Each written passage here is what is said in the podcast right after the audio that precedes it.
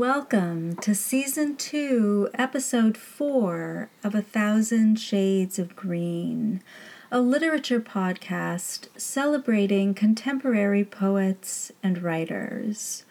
I'm Susan Richardson, your host and author of the poetry collections Things My Mother Left Behind and Tiger Lily, an ekphrastic collaboration with Jane Cornwell published by JC Studio Press. I also write the blog Stories from the Edge of Blindness. Today, it is my supreme pleasure to read the exquisite writing of Basiliké Pappa. Basiliké lives in Greece. She writes poetry, myth retellings, and sometimes short stories. Her work can be found in Heron Tree, Carmina Magazine, Dark Passions, Otoroshi Journal, Dark Winter Literary Magazine, Rat's Ass Review, and others. You can also read her in the anthologies Darker Objects from Indie Blue Publishing, Hidden in Childhood from Literary Revelations, Wounds I Healed The Poetry of Strong Women from Experiments in Fiction, and Shaping Water Erotic Haiku and Tanka from Moth Orchid Press. In 2023, she was also nominated for the Pushcart Prize for her poetry in darker objects. I discovered Basiliké's expansively gorgeous writing through the WordPress blogging community. And from the first read, I was in awe of her talent and the beauty she so flawlessly brings to everything she writes.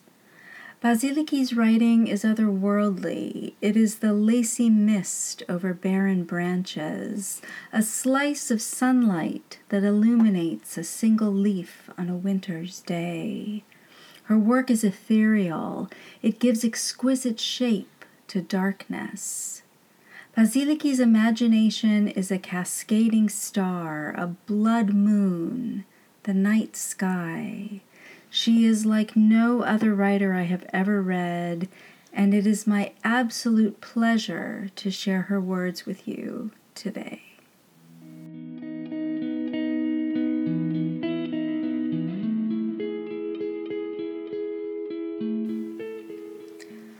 So, for this episode, I've chosen three pieces to share. The first is a poem originally published in visual verse. It's called Division of Desire. Sometimes it was tears, others spit. Sometimes she pricked her finger, added a few drops to the water she mixed with earth before throwing it all on the wheel and shaping it into kitchenware. We ate and drank from them, but did not know the table was laid with division of desire, hardened by fire. She served sadness in her plates, anger in her cups, fear and guilt in her bowls and jugs. We sipped her loneliness from her coffee mugs. She used to say the best thing for women is to be least talked about among men, whether in praise or blame. A man must have told her. Her flower vases were for a love that never came. In her home, she spent her days as a god playing with clay or a little girl playing with mud, but never looked inside a mirror without seeing that place where everything was neatly kept and left unspoken.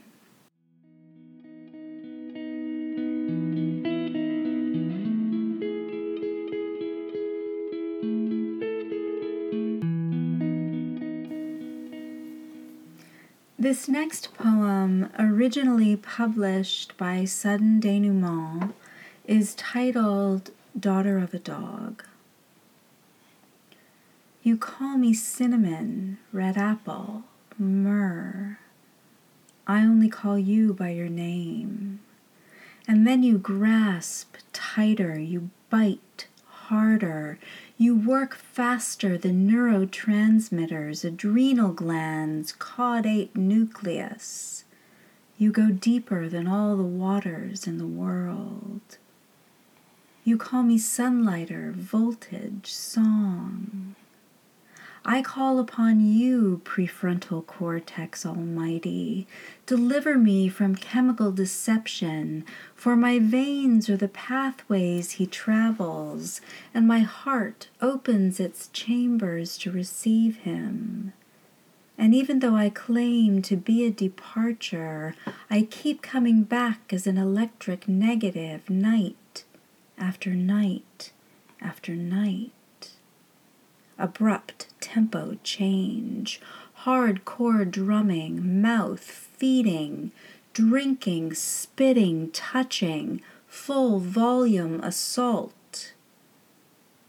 Horizon cracks a scarlet stare, and we in Hymenian delirium sinking a blade into time forever bound to this dark epic dressed as youth. We are candles burning every grain of the past, every claim the future may have on us. Wreaths of breath around our minds, the secret fever blossoms silence on our lips. As I lie in your arms, universe becomes a pseudonym for home. You call me love, but love is a headhunter, harder than catching a bird or building a ladder to the moon. So I only call you by your name, and then you call me daughter of a dog.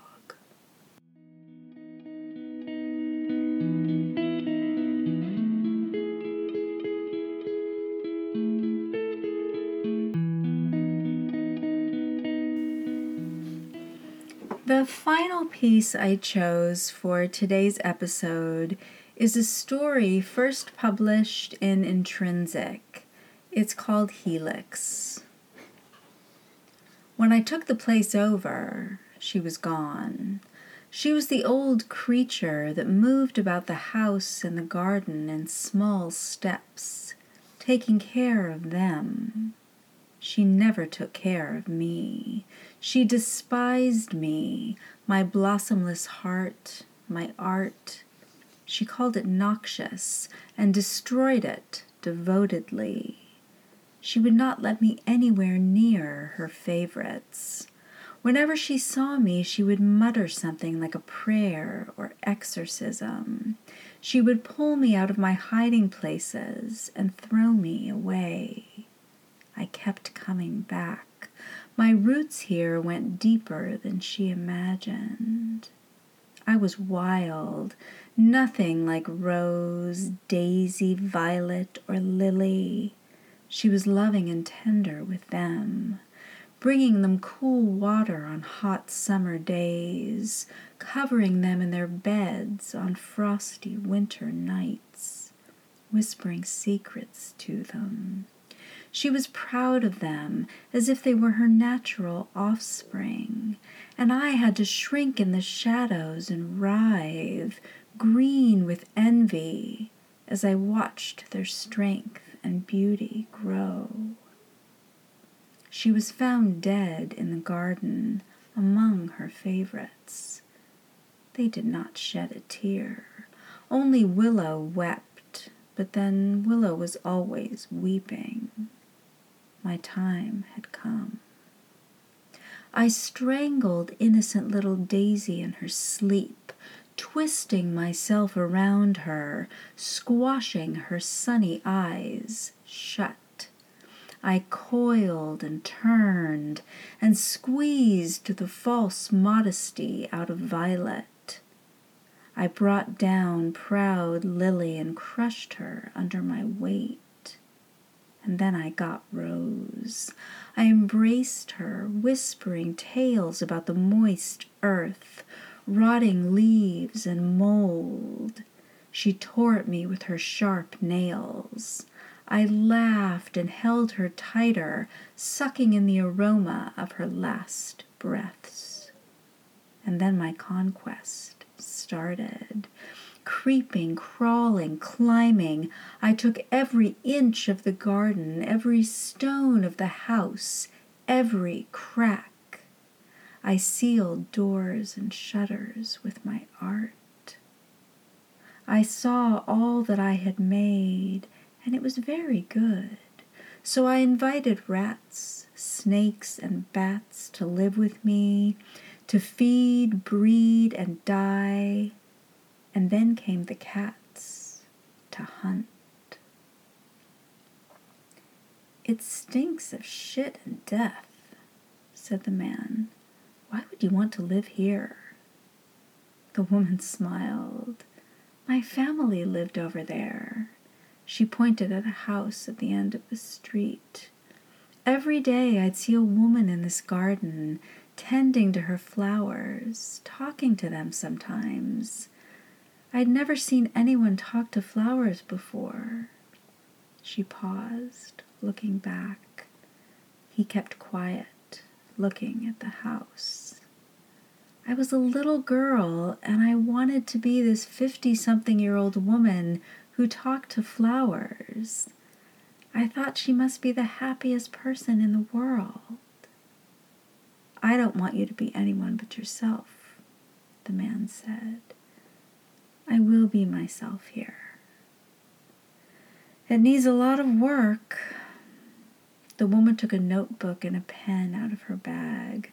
On the first page, she wrote, House restoration, jobs to be done. And under that, kill Ivy.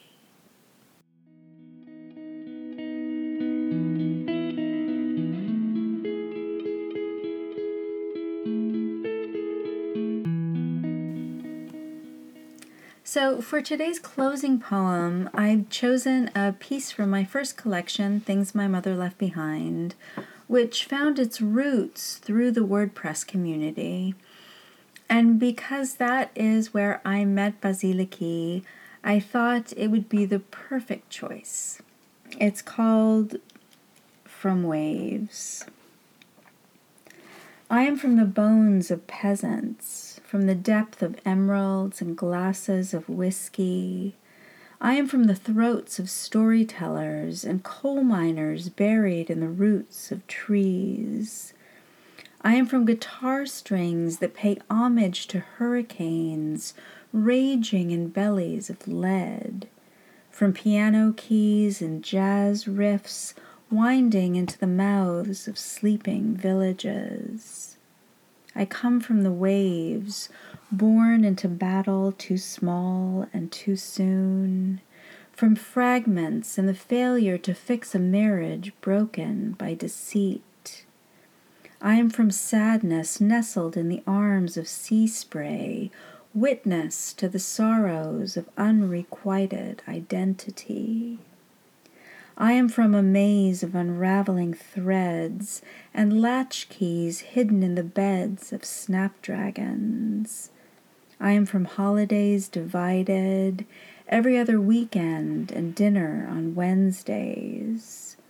I am from tumbling down sand dunes, swan dives and death drops and somersaults over shards of glass. I am from hours under water, believing in mermaids and rising from the deep end. I am from white glove tests covered in blood, china dolls shattered by rage and disease. I am from coming unhinged and falling into bottles of booze, from Prozac and Xanax and the art of escape. I am from the love song of a mad woman who eats men like air, from magic ignited in the kitchen of a bone setter's daughter. I am from the fabric of language, the pulse of words woven into what it means to feel alive. I am from climbing out of darkness, a rebellion, a roaring to stand and be heard. I am from true love the second time around, sleuthing and laughter and sharing scars. I am from the discovery of hope, from seeing through blindness and finding a voice.